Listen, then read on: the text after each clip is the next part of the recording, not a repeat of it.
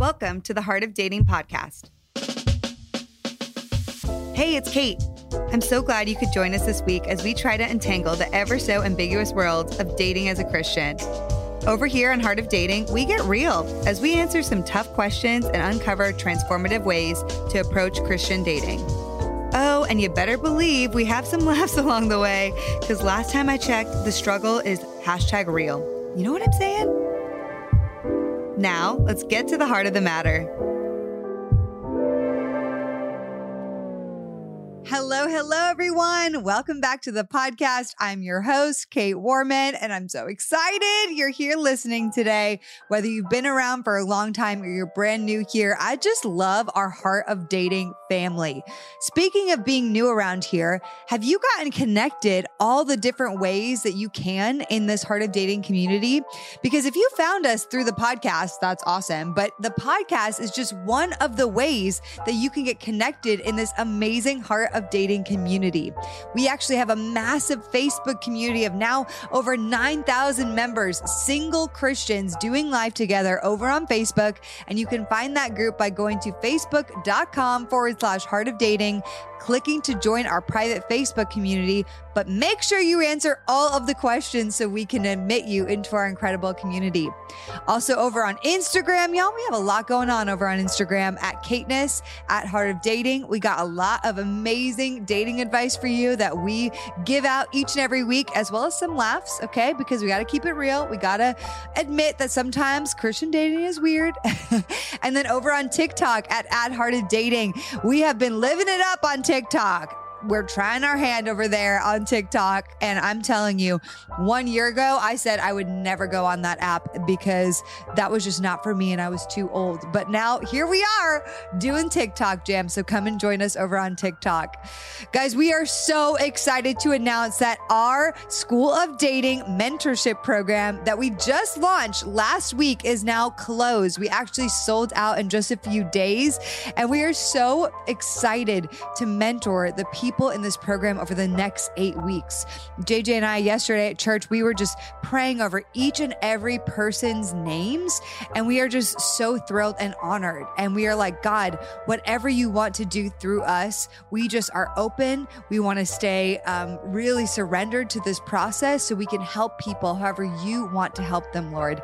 And so we are so excited. But I want to tell you something this program sold out way quicker than we even thought it was going to sell out. And we are so honored honored and so blessed. But if you didn't get in this round and you want to get in, the next time and you want to get in at the best price, the lowest price possible, you need to join our wait list. And you can do so very easily just by texting the word waitlist to 214 225 7772. That is my number. Okay. It's waitlist to 214 225 7772. And then what we'll do is, as soon as it launches again this fall, most likely this October, we will let you know in advance so you can get the best possible offer, the cheapest offer out there.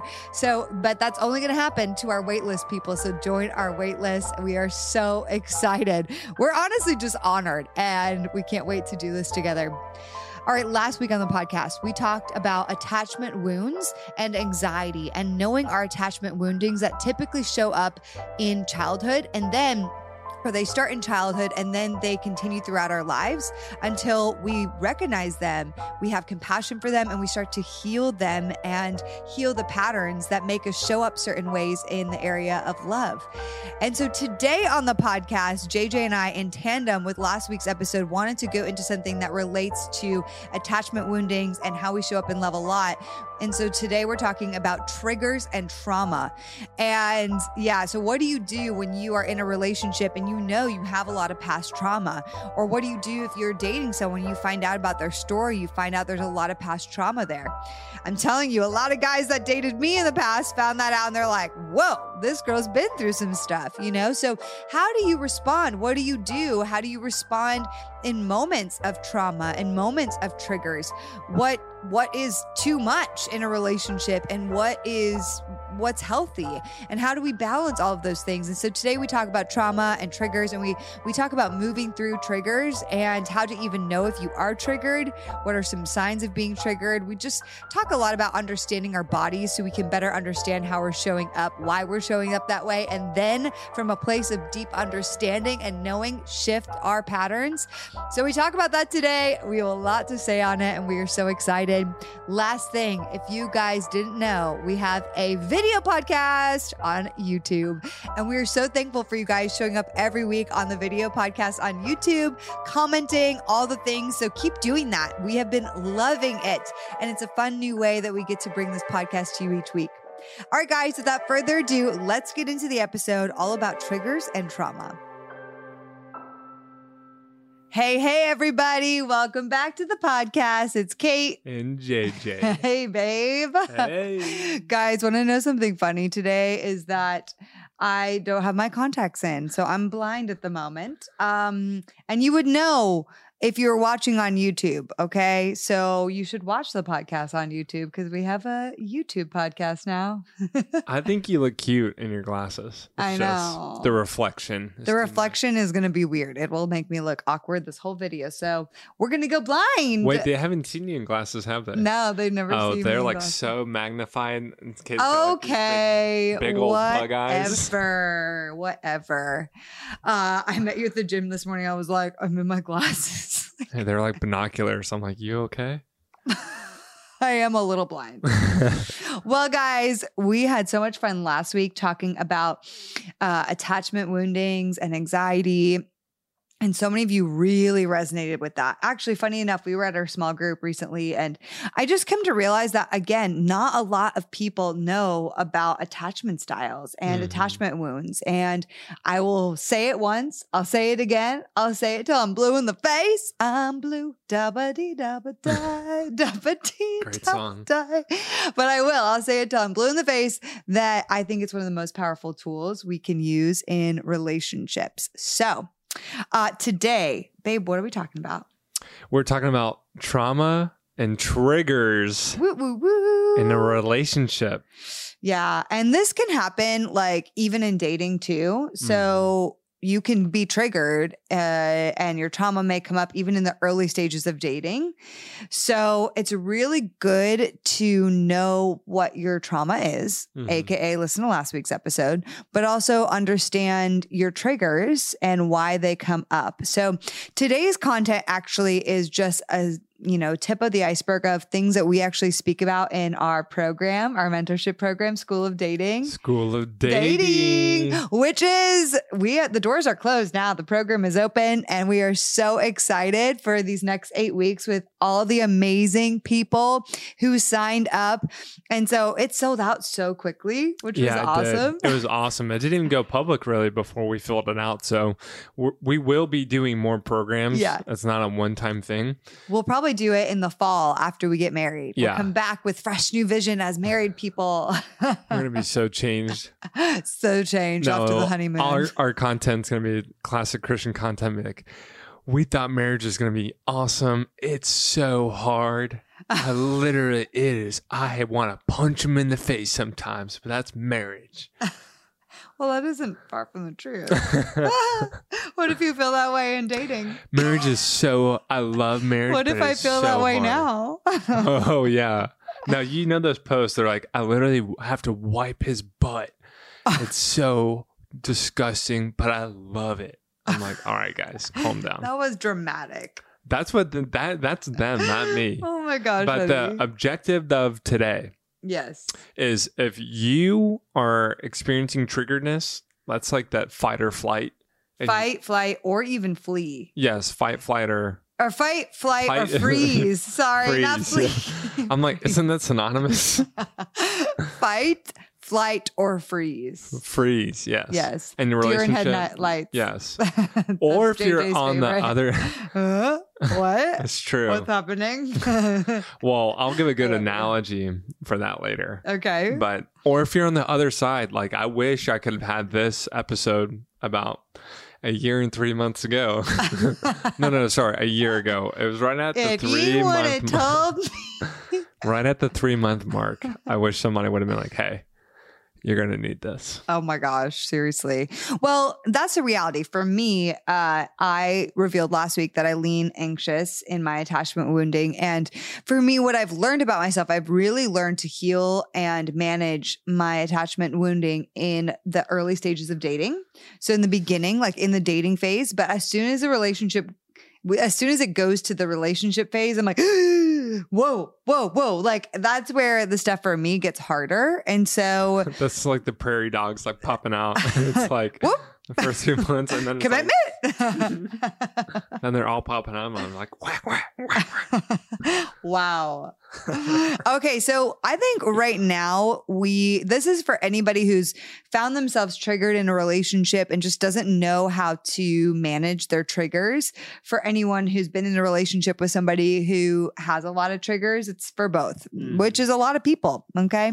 Even if you're listening right now you're like I don't have many triggers. I will be honest, as soon as you start dating, a lot of times that's when the triggers start coming up. Dude, mine took like a year. Like Yeah. Mine, mine just started surfacing probably. I mean, there's a lot of like introspective ones and suppressed ones, Yeah. but they finally started surfacing probably a couple months ago Yeah. for the first time. Yeah. Like, definitely first time literally in my life where I like demonstrably was like upset and angry. I wanted to like, you know, I was just ah, like the Hulk. wow. Yeah. I, mhm, it was, yeah. Anyway, so. what? I can be vulnerable too. yeah, you can, honey. Okay. Um, okay, so let's talk about what what being triggered means. Um, so this term is usually used to refer to an experience of having an emotional reaction to something that most likely originated from past traumatic events or situations or a time in your life specifically. And it's really important to realize when you are feeling triggered, which we're going to tell you like how you know you're triggered, but Mhm. when you're triggered, typically it's not always just because of what's happening in front of you. Usually it's from things in the past that are resurfacing, yeah. harder things that happened that are coming back up because those harder things remind you of being abandoned, of being rejected, of being abused, of being whatever it is. And it may even be small. It may be like small but big to you. Okay. Triggers don't have to come from trauma that is just big T trauma. There's actually Mhm. big T and little T trauma. I would you say mean like like tea time, like T like like spill the tea, and you're like big T, like that's a big thing. no. What do you mean big T? Big T, like trauma starts with the word T. Oh, I thought you meant like spill the tea, like big T trauma is like Oh my gosh, honey. get, no. a, get a big old saucer of tea, Wow. Okay. No. big old So glass, because it's going to be a lot of trauma about to unpack. Wow. No. So big T trauma, as in capital letter T Okay. trauma, big trauma is big events in your life a divorce, an abusive situation, uh, being abandoned, like what big T traumas, you know, obviously sexual abuse, any kind of big T being cheated on or being lied to in a really big way, betrayed. Those are big T trauma moments. Maybe somebody in your life dying. Uh-huh. And then little T trauma moments are little events that pile up through time. And so there's a lot of people, maybe you're listening, you're like, I grew up in a decent household. I don't have a lot of big T trauma. Like, I don't really get triggered. Well, you still could get triggered. It just may be from little T trauma moments that have built up through time. Why are you laughing? I can't stop thinking about the tea. Oh my God. and little tea is at like the play set. The- you're having like a little ca- little glass of tea talking about something. About, Baby, we're talking about something serious. I can't stop thinking about it though. Okay. Just can we come up with another word? No, Little this T. how I've always referred to it. Thinking about like little people. Okay, stop thinking about it that okay. way. All right. Okay. Well, you can think about it that way. Just a lot. Just say big trauma moments. big trauma, little trauma moments. There we go. Little trauma moments are those moments that you had shame about something or you didn't perform as though you wanted to or a friend like Mhm. didn't want to be friends with you anymore and you moved on from it but it was like a small moment that really hurt you Those are so funny because Yeah. I, I think that is the ones that we undermine yeah and you literally feel it that dip in your heart, that dip in your spirit, that Mhm. little dip, and you're like, mm, like that really hurt. Like, and it was little. Yeah. Well, I talk about this in my book, chapter two. I talk about this. Uh, it's the chapter's called Here I Am. And I talk about going to onsite years ago and I did this exercise called the window pane and I had to draw actually the six most painful memories I could remember from childhood. Whew. And the window pane P A I N, you know? so, but it was like, Oh. get it? Okay.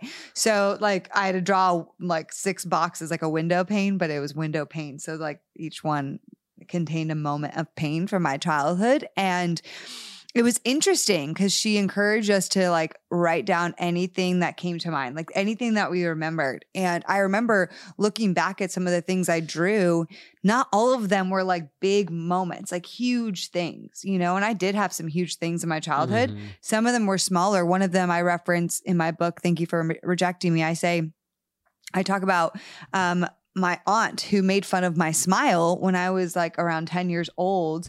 And she basically was like, Caitlin, why are you sm- smiling so fake? Like, stop smiling so fake. And it's like this little moment that I just remember, like words spoken over me. And I already felt insecure about my body because I had my period early on. And it was just a little moment, you know, it wasn't a Mhm. big trauma moment, but it was a little moment that I can still remember that caused me more and more insecurity. Like I already felt insecure, and it was like somebody out loud when I was only 10 Mhm. was verbalizing and reaffirming my insecurity, and that stuck for years. Yeah.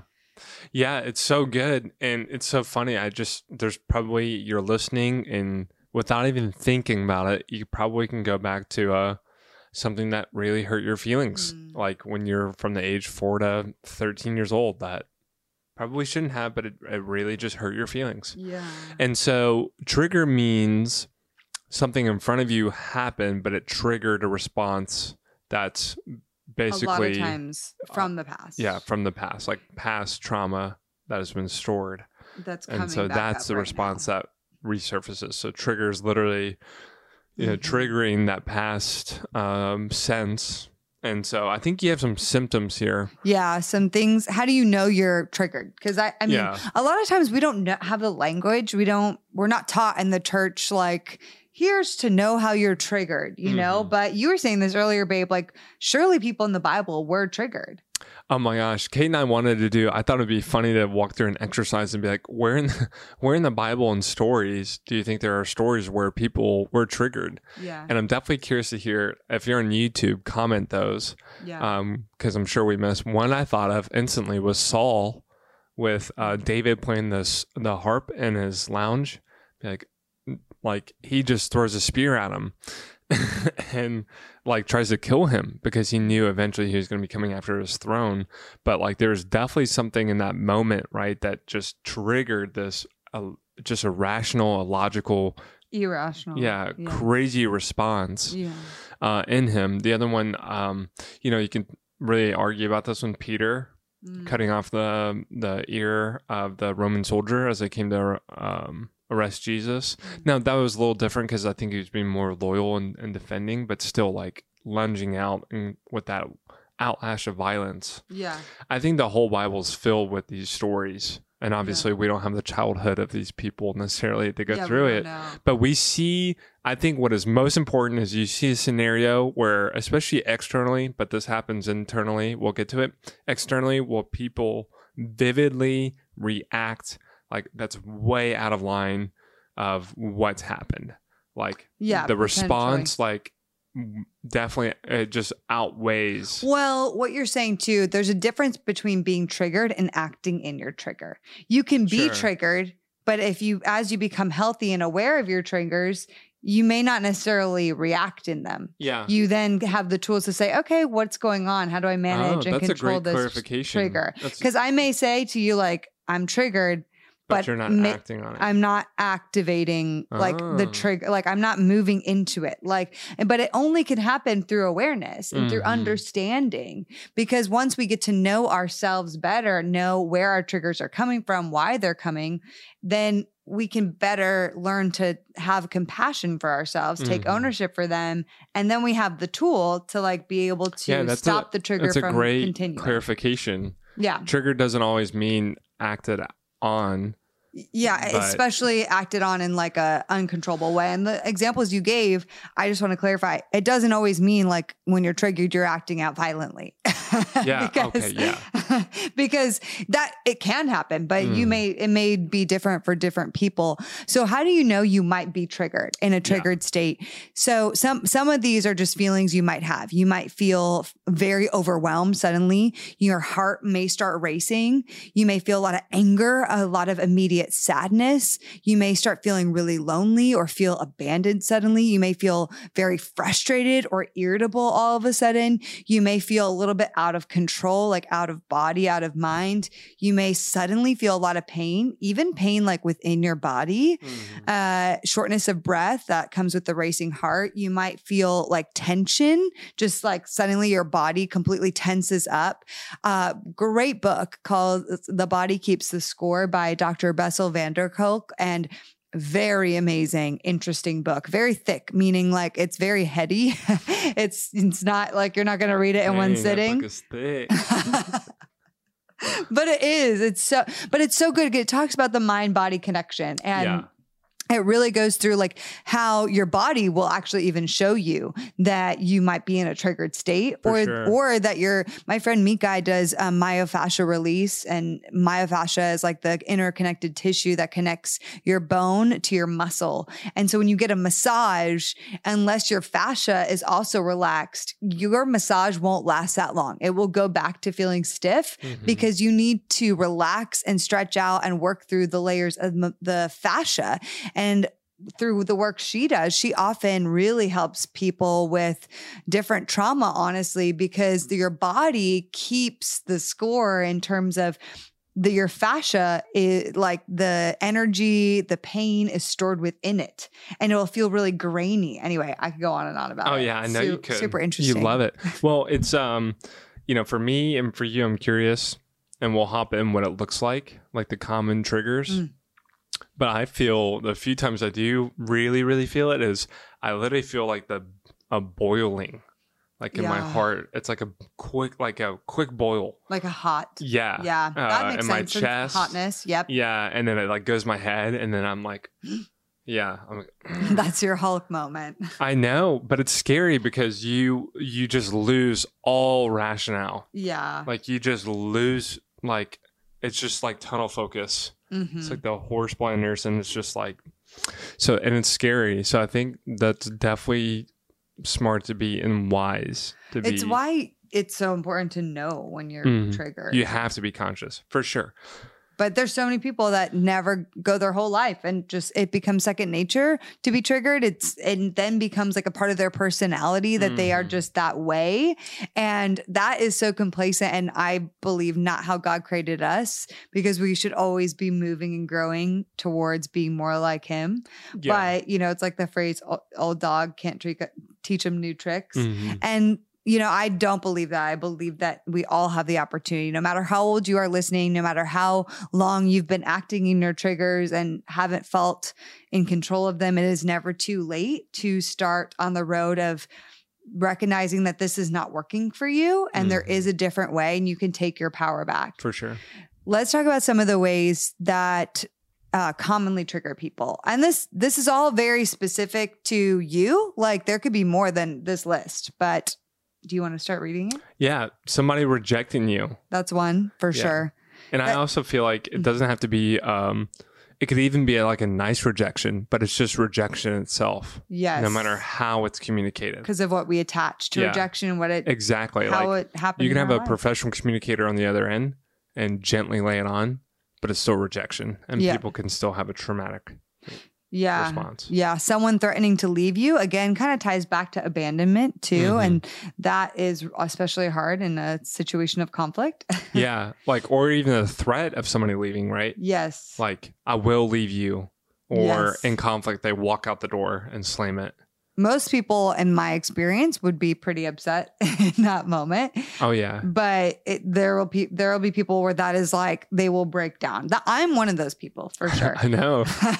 Yeah. I know. We, well, finally, we have enough trust that if I did have to leave, like go on Yeah. a walk, I would you know, I'm coming back. Yeah, But totally. I think that's probably one of the most difficult things about relationships is you're not married. yes. Like you're not going to be sleeping in the same and when bed you're that not night. engaged or like right by engagement, it's really hard to know. yeah, like that's true because there's still a, a back door. vulnerable. you know so i think that's a really good point um somebody discounting you that or Mhm. this one you can expand on somebody discounting or ignoring you Yeah, saying you don't really believe that, do you? Or that can't Yeah. be true. yeah Like, do you really feel that yes. Oh my gosh, Yeah. that's so hard. and the counter should we talk about like That- one antidote to that is um validating we talked about this Oh yeah, we're gonna talk about it more group. next week. okay great Yeah. we'll talk about the antidotes to these Yeah, and fighting fair and conflict and Yeah. creating safe space. this we'll do that. that will be a great one Yeah, so good. Uh, someone being unavailable to you, someone giving you a disapproving look, uh, someone blaming or shaming you, someone being judgmental or critical of you, someone being too busy to make time for you, uh, someone not seeming happy to see you. That can be a trigger for people. Someone coming on to you in a needy way or even in a sexual way could be a trigger for you. Obviously, if, you know, especially based on your past there. Someone trying to control you. yeah All of these, none of these are good things per se. Like, I mean, some of them are like understandable. Someone blaming or shaming you, not a great thing. Someone trying to control you, not a great thing, you know? But so, so but these are things that could um, start a trigger. So I want to quickly talk through what goes on during a trigger, just in case you guys don't really know what's happening. you're talking about like biologically yeah, in our body. whoa Oh. dr kait I'm not a doctor, but I have learned so much about this. It's fascinating. I I'm one of those people that like I love to know the why behind stuff. I'm like, "Oh, I want to know how that works." You know, versus just doing it. I connect more with knowing the why. Uh versus You were definitely that kid who was like, why? Why? why? Why? Why? Why? Why? Yeah, I Why? love the why. I love the why. So, okay, let's talk about the nervous system because when you are activated in a trigger, your nervous system is being activated. So, the sympathetic part of the nervous system acts as the body's accelerator, the sympathetic nervous system. This is your flight or fight response or freeze. It moves blood to the muscles for quick action. The adrenal glands, even, may start to secrete some adrenaline, which also increases the heart rate. So, this is that moment of like, something is happening, like, and like, your body literally, like, you may be in the moment, like, I don't. If you, for me, it's like all of a sudden something happened. I feel my whole body changes because it's that adrenaline being pumped out. I Uh-huh. start to sweat. I definitely do. I start sweating a Oh, lot. I know. I start, my heart races. I'm like, yeah. Your eyes oh. like narrow. yes, yes. stare. The sympathetic, it's like activate. I'm like, oh, here it is. Just like a light switch got turned on. oh yeah. The uh, the other part of your nervous system is the parasympathetic nervous system, which acts like the brake. So the sympathetic is like the body's accelerator, then the parasympathetic is like the brakes and it that helps you to slow down your heart rate. It relaxes muscles and it allows your breathing to go back to normal. It's interesting when you think about this, and Bessel van der Kolk in that book talks about this as well. If you've ever seen a black and white movie, have you ever seen one? I mean, I know you grew up with black and white. Oh my gosh. Don't even. Wasn't the honey. OC? The OC was in black Okay. and white. Oh, you didn't.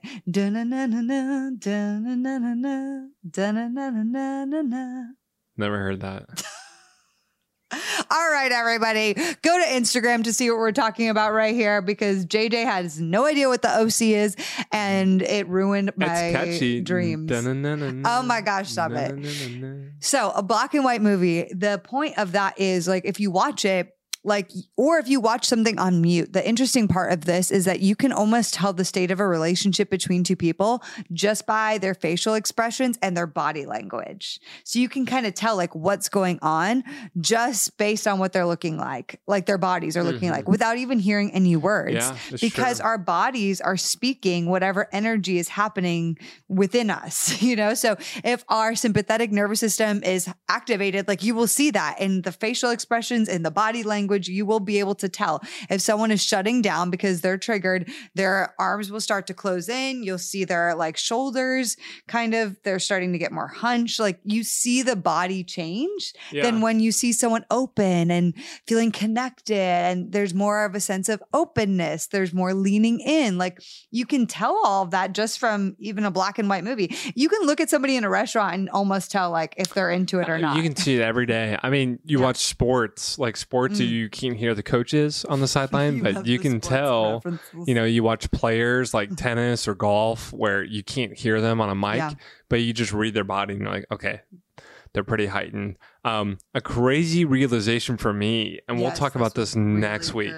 Yeah. was that if you experience that heightness, your physical body cannot calm down. That sympathetic nervous system. Yeah. Yeah. it cannot kick in and calm down from 20 it takes about 20 to 60 minutes Mhm. not seconds not you know snap it's like 20 to 60 even 60 minutes to calm down from a fight or flight reaction or Right. freeze Yeah. so honestly this was so important because i'll be i'll be honest you might as well just say goodbye to resolution and and if you're not calmed down Yeah. until that 20 minutes or 60 minutes or however long it is is up like and they are they bam have that trigger Yes. you might as well just give up on resolution for that quick amount of time because it's not going to happen and for me we were talking about this as well there's some people out there who uh, i think it, it, it is control but you want to resolve stuff immediately Yeah. like something happens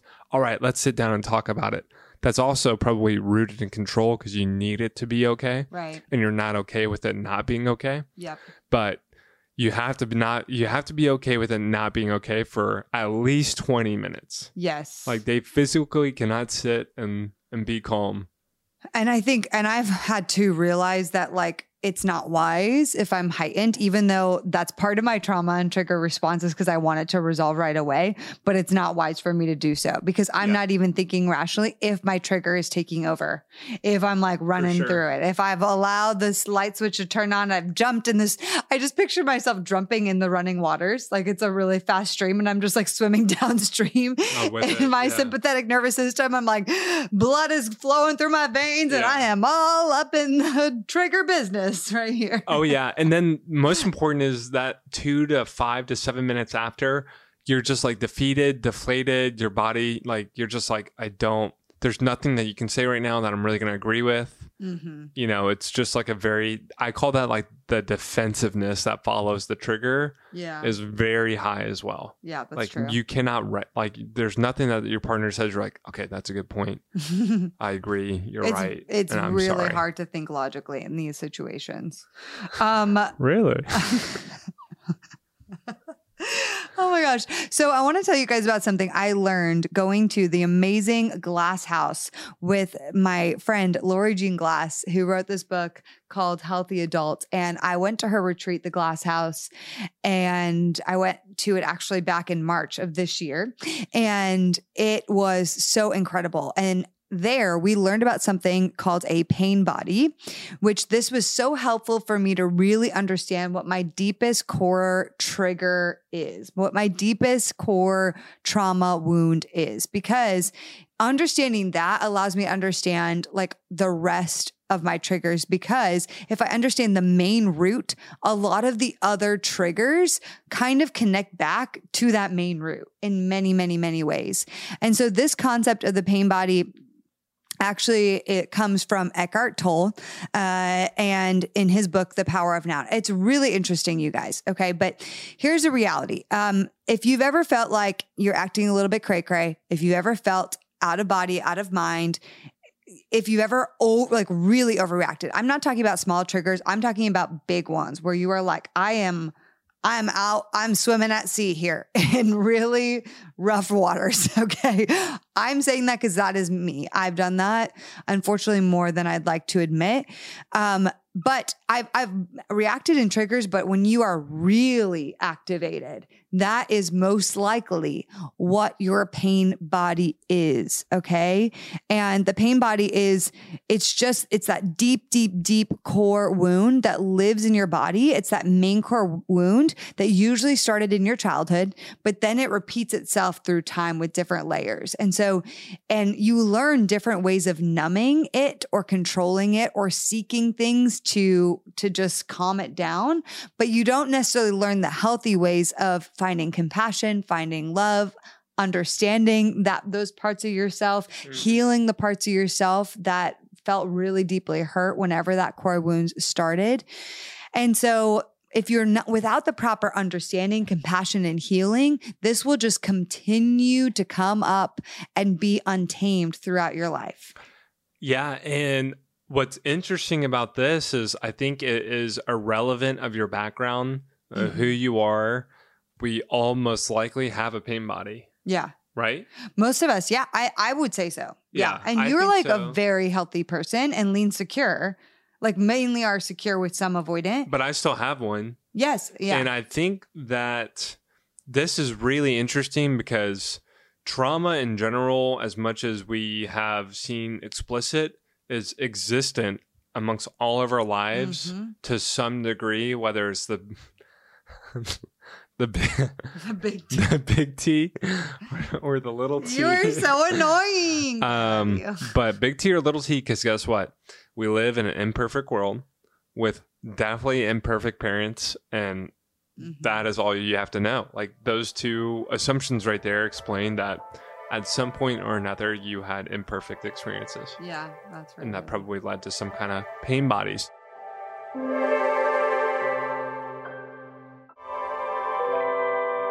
We're going to go ahead and share with you guys mm. our pain bodies as examples because yeah. these are super important. If you could boil down all of our conflicts to one thing for each of us that really s- sends us off the deep end and really gets us amped up and fired up, mm-hmm. it would be these two things. Yeah. So why don't you go ahead and go first? Okay. And this is really vulnerable, but um, I am willing to share. So I have discovered that my biggest core wounding is the feeling of being misunderstood which that's the main branch feeling misunderstood and or the main root and then outside out of that comes the feeling of not feeling seen not feeling heard abandonment is in there as well but misunderstood goes right back to my childhood. I can totally think of just myself as a child. I was very angry, very loud. And for me, it just, it comes back to like, I didn't feel like I was understood for myself. I didn't feel like I thought I, and I knew that something was going on in my family that I didn't know what it was either. And so it also started this whole tendency like, will you like me? Will you love me? Mm. Like, I want you to understand me. I remember clearly in the fifth grade, I every single day in the fifth grade for every day of that of that school year, I dressed in a unique outfit and wore my hair in a different hairstyle every day for the fifth grade. Every single day. Why did you roll your Wait, eyes? so I always wondered though. Say there's like 200 days of the year you go to school. Mm. did you have 200 hairstyles? Exactly. Or did you just have a different hairstyle each day. No, I had but... 200 unique hairstyles.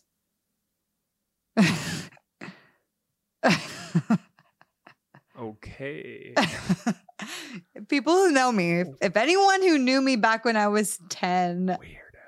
Oh, that's not nice. Okay, sorry, you're right. You're sharing your pain body. Uh, bad, yeah, bad time, bad time, baby. So that's, I laugh I mean, at it. Super impressive. But I, w- I felt so. If I can think about it now, like it makes me feel sad. Like I was feeling so like misunderstood, lost. That I'm like I have to be unique. I have to stand out. Like I want somebody to see me. You know, it's a cry for being seen. Mm-hmm. Um, because I felt so unseen. And so I'm like literally every day I woke up at 5 a.m., practiced my flute for an hour, and did my hair for an hour. It's literally what I did in the fifth grade. Okay. I mean, just the fact that you had 200 unique styles is very impressive. Well, also impressive that I set my own alarm and got up at 5 a.m. Yeah. every day. My kid does that. My kid's waking up before me to like practice their flute and like get ready for the day. and I'm like snoozing till six thirty and putting off my workout, I'm gonna like I'm gonna feel like a terrible parent. That's so I mean, my parents were like, "This girl is a My- go getter." I would be like, dude, is her? I would literally pull you aside, and be like, is her kid okay? Like, they're, operating like a 42 year old father right now. are they oh my okay? gosh, it makes sense for like why I'm so self-driven, self-started. It's because like, look at me at 10 years old. But anyway, so I think of that moment. I'm like, and it was really hard because the year after that, I actually started getting bullied in school, not because of my hairstyles, okay, for other reasons which I won't go into. Basically, from a whole misunderstanding. That was the hardest thing. It was a misunderstanding. Someone took my words and completely twisted them. And then all of my friends turned against me and they bullied me for multiple years. I had to sit alone in the cafeteria and I got the bad notes in my locker. And it was like a really hard time in my little girl life. Again, being misunderstood. So now I'm not understood by my parents and I'm not understood by my best friends at school. So my biggest pain body is being misunderstood, which Mm. it's ironic that I'm, you know, some sort of whatever influencer, or whatever you want to call it, you know, leader, speaker, because there's huge opportunities when you are a leader, speaker, influencer for people to make assumptions and misunderstand you. Oh yeah. Yeah. I mean, it's just one soundbite taken the wrong way and misinterpreted. Uh, so I have to stay really grounded and know my boundaries because otherwise, you know, there's going to be people and there are people who misunderstand me. And I just, I just reconcile that like I know myself and I know my intentions. And if I'm coming to the Lord and my intentions are pure and good, then I am not worried what a person on the internet is saying about me. Yeah. If I'm being called out and called up and I check that with the Holy Spirit, like that's great. I'm about that. But if someone is like assuming something in me that I know is not true, I just have to, I have to ignore it. I can't let it even prick me. Oh yeah, you have to. Mhm. And one of the hardest things about today in, in the internet is people who shouldn't have even, you know, a pencil have like a megaphone, Mhm. you know, and there's just some opinions that, A pencil, have a megaphone. yeah, I know, right? I Yeah. mean, they, and so we all have that right to it, but some people lose that privilege. Yes. Um, and so, yeah, you do. And that comes up in our conflict yeah. when you share or you speak and it's not validated Yeah. or responded to and it's Mhm. just glossed over. It, if I'm glossed over or misunderstood Yeah. in any way, it doesn't go Because well. I will, I will, I'm like, okay, thanks for sharing. And then I'll just move on. and I'm and like, I'll just like, cause, excuse me. yeah. What? Cause I'm flexible and I will just be, okay, sounds good. I move on with my Oh my gosh, I hate it. And you do that, babe. You're like, okay, sounds good. I'm like, she's like, whoa, whoa, whoa, whoa, whoa. Did you hear when You I said, I'm like, yes, Okay, sounds, sounds good. good. Let's go. I'm like, And she's like, no, no, no, no. Like pitches Uh, her chair. She's like, we're to talk about this one. I'm like, oh my gosh. So now I say, that was really good. Thank you so much for sharing. Now let's go. And she's like, okay. babe, why don't you share your pain body? okay. Mine's a little bit shorter than uh, that, but that was really good. Thanks. Mine is probably the feeling of being underappreciated. Yeah. Um, it's really hard for me to express my needs and like vouch on my behalf, and including the core need of being appreciated. So uh, this is maybe more for the people in the audience who maybe suppress hmm and don't advocate for themselves um, because it's maybe quote unquote more noble. And there's times, and I, I learned this from my childhood because of, you know, I grew up in a large house, five kids, definitely like chaos always, and parents just being scattered, which is, you know, it forces you as a kid to grow up fast and be very independent, which I really appreciated. But I also learned to perform and excel. You know, to earn um, affection and earn respect amongst peers Mm-hmm. and um and then it just became an assumption it was just like okay yeah that's just who you are um sounds good like the Sounds good. yeah oh, yeah of course sounds good it's just like okay good job on we go Yeah. um you did what you were supposed to i'm like Mhm. wait a second you know so it's really important for me to be uh appreciated and it's not even like uh words of affirmation as much as just recognition that that was done well Yeah. and that was not easy. But what's hard about that is on the other side is people And not being taken advantage of, I would say. yeah, but people don't. Um, if you don't share like that was hard for you to do, or you don't share that you don't want to do this, and you just do it, people just assume that for you, Mhm. which is uh not okay because then you're just kind of neglecting your feelings and neglecting yourself and you can still do those things but i think it's much more healthy for you to just communicate them. Because then sometimes you're you're doing things that, that people don't appreciate and but you just assume it's noble for me to and then you don't get any appreciation from it and you're like okay what the heck Yeah. Well, or yeah. well and then two is you're also performing for other people to please them yeah. um, and then when it doesn't actually work you're like disappointed hmm you know so there's probably more of a heart check there like why are you doing it really you know are you doing it for the affection or the what the return is going to be for your life Mhm. or are you doing it because it's the right thing to do and you joyfully want to do it Yeah.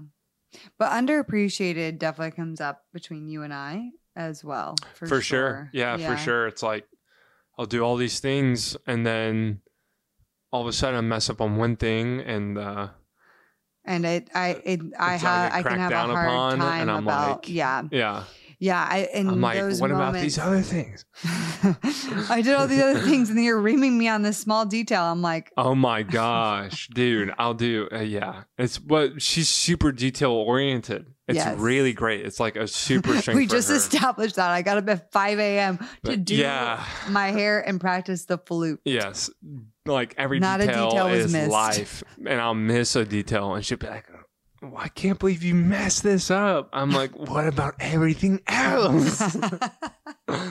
so that's uh, a Oh good God. snapshot of how it looks for us. Yeah. And so, but it's really powerful because knowing your trigger gives you a lot of opportunity to take ownership and find compassion for yourself.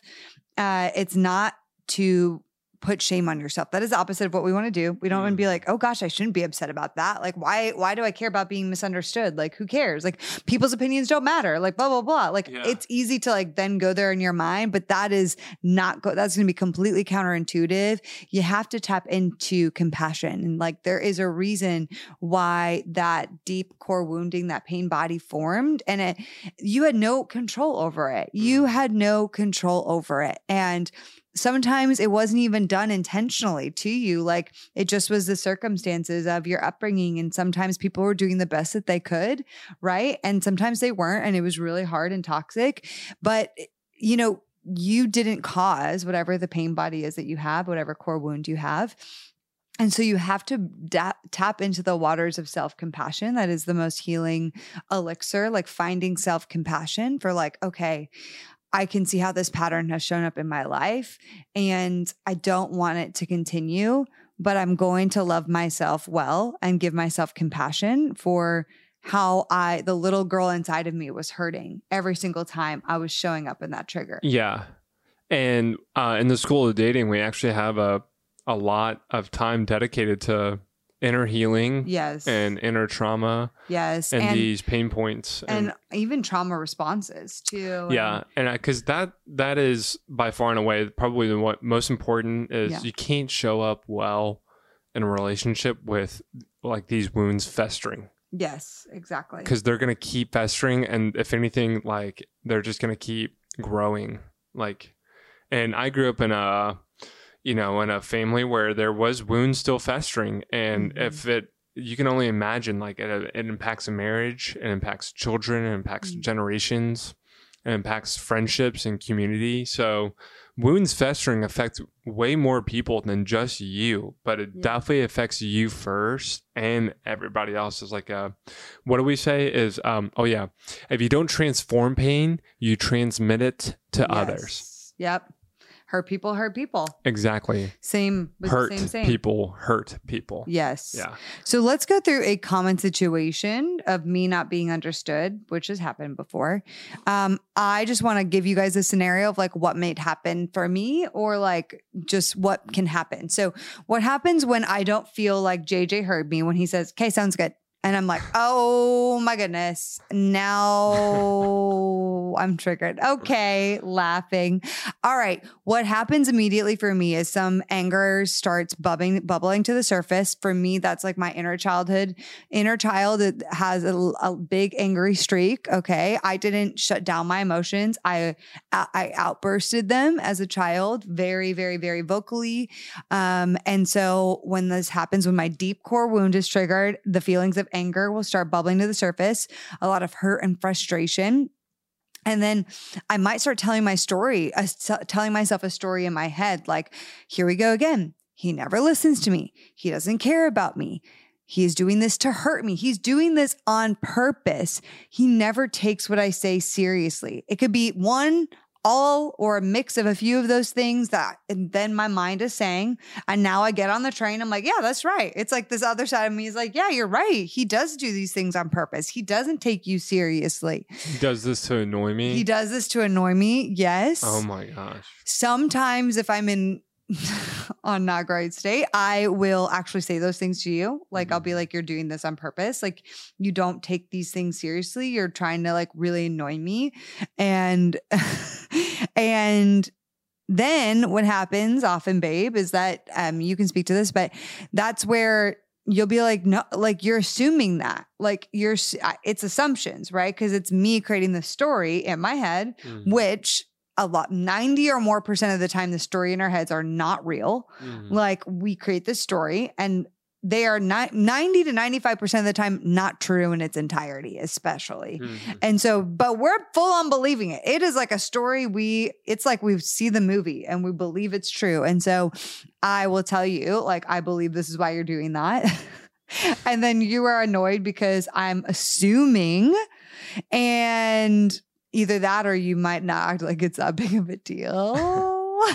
and well, then yeah. or you like want to end it as soon as possible. And so I'm sorry, let's move on. And it's yeah, it's a it's a band-aid, I'm sorry, to move on from the situation. Yeah, that's true. It's true. And then what happens after that is then I will defend my thought process until I feel like I'm heard. Because again, oh I'm like, if I'm not heard, I'm like, I need to over explain. He needs to get it this time. This can't keep happening. I don't want to be continue to be misunderstood and not heard. I have to explain, explain, explain, explain, explain. And then eventually JJ is completely worn down. He is definitely no longer listening to me. He probably feels defeated. He feels blamed, maybe not even respected. And now what I wanted was to feel heard and for this to change. And now because of that, there's a way less likelihood of being heard and it changing. Yeah, it's the situation is definitely worse. Yes. Like, yep. and that's especially if like if you find a partner who doesn't um like get triggered back. Like if somebody gets triggered mm-hmm. back, it's even worse than that. Yeah. Like triggerness leading to other triggerness. And yeah. so if you have a trigger partner and the other partner is uh doesn't it's not easily triggered or just a little bit just like less willing to jump into that boxing match, um, then it it but the situation does end up worse yeah. for sure. Mm-hmm. And we'll t- and look cliffhanger we will talk about like the antidote to that. You Next know, week. what could when Making Kait feels her space. trigger? Yeah, when Kait feels her trigger, what could she have said? How could she have framed that in a way I could receive it and respond? And vice versa, when I identify that Kait is trigger, what can I do on my end to actually serve her well and listen to her and make it a safe space to listen? But we'll get to that next week because that's yeah. It's that's, important. That's the most important. Yeah. Today, our hope is that you just can f- find a curiosity to figure out what your core wound is, identify and not feel shame around having triggers mm-hmm. and know it's actually pretty normal understand what's going on in the body and then um you know then have a desire to seek compassion self-compassion and then you know start gaining tools to actually calm yourself down in those moments. Yeah. And so I think we did a really good job explaining all this. Really. a really good job. I mean, I'm biased, obviously. I think it was good. It was really good. Um we should okay. Get, um no, it was really good. I think this is the first half of recognizing. Listen, I was on the other end of Kait's side, and some Yeah. were more obvious triggers, and then some were just like. I didn't see them as triggers. I know we we all live in 2022. We all know what a trigger warning is. We've all heard this word by far and away often now. Nobody really takes a second to pause and define it, which is really helpful. Yes. Um, so yeah, next week will be being the triggered and then also being on the other end. Oh, and I just want to say this, and we'll talk about it. Yeah, we'll talk about it in more detail. But if you're with someone who has triggers, like it is normal. If you have triggers, it is normal. It's just what you do with that information. It's just what you do with the reality that you are triggered or that's coming up in a relationship. Because a lot of times, and I think we said it earlier, uh, sometimes you're not triggered until you start entering into a relationship. And all of a sudden, like you're good, living fine with your friends. And then all of a sudden, intimacy, an intimate romantic relationship is the thing that brings up your triggers. And you're like, "Ew, ew, I didn't have to, what is, where is this coming from? yeah. And that's actually my thing now. Like I don't often get that triggered with friends in general. It's just with him. I love you. I love you And too. you would say the same thing, probably, right? oh, for sure. Yeah. Yeah. Yeah. So So I it's hope- okay. It's just what do you do with the information? Yeah, and especially as you recognize them, if your partner calls them out, you know, in a hopefully in a loving way, Mhm. um, it's time to maybe do a little bit of deep diving and checking out what's going on below the hood. Yep. Um, Okay. So I think that was really good. Yeah. Thanks, guys, for listening again this week. Next week, we'll be talking about fighting fair, conflict, finding what we call safe space. And we're so excited for that. I'll just say if what we talk about next week, if I did not have people pouring into me and giving me advice and help, Kait and I would not be together. Yeah, that's true. Like one thousand percent. yes. there's- so important. There's in yeah, relationship. nobody is smart enough or independently wise enough and good enough to really handle conflict with somebody else Yes. by themselves. I agree. I think we're designed that way. Yeah, we try to do things in silos. And I it's know. Not, but it's it, when you have a triggered person trying to reason with another triggered person in a silo, like oh my gosh, you're just that's gonna, like chaos. It's, it- yeah, you need an outside wise source, and not everyone, but someone Yeah. or some a couple or a therapist or a mentor that's going to pour into you For sure. So anyway, thanks you guys so much this week. Thanks, baby, for being vulnerable. Good job. oh my gosh. Your mic just fell. Thanks, baby. Love you. Love you too. Love, you guys. We'll see you next week. Bye bye. The Heart of Dating podcast is created by Kait Warman. It is a part of the Converge Podcast Network. Our incredible editor is the one and only Scott Caro. Our theme music was developed by the amazing Christian Ledoux. Special shout out to Anjali Maga and Gabriella Asperu, who make this show possible each week and help to keep me sane. If this is your first time listening to the podcast, or if you've never written us a review or ranked us on iTunes, we'd encourage you to do so because it helps us so much to get this podcast into more people's ears. We launch our podcast each and every week on Wednesdays, so we'll see you next week.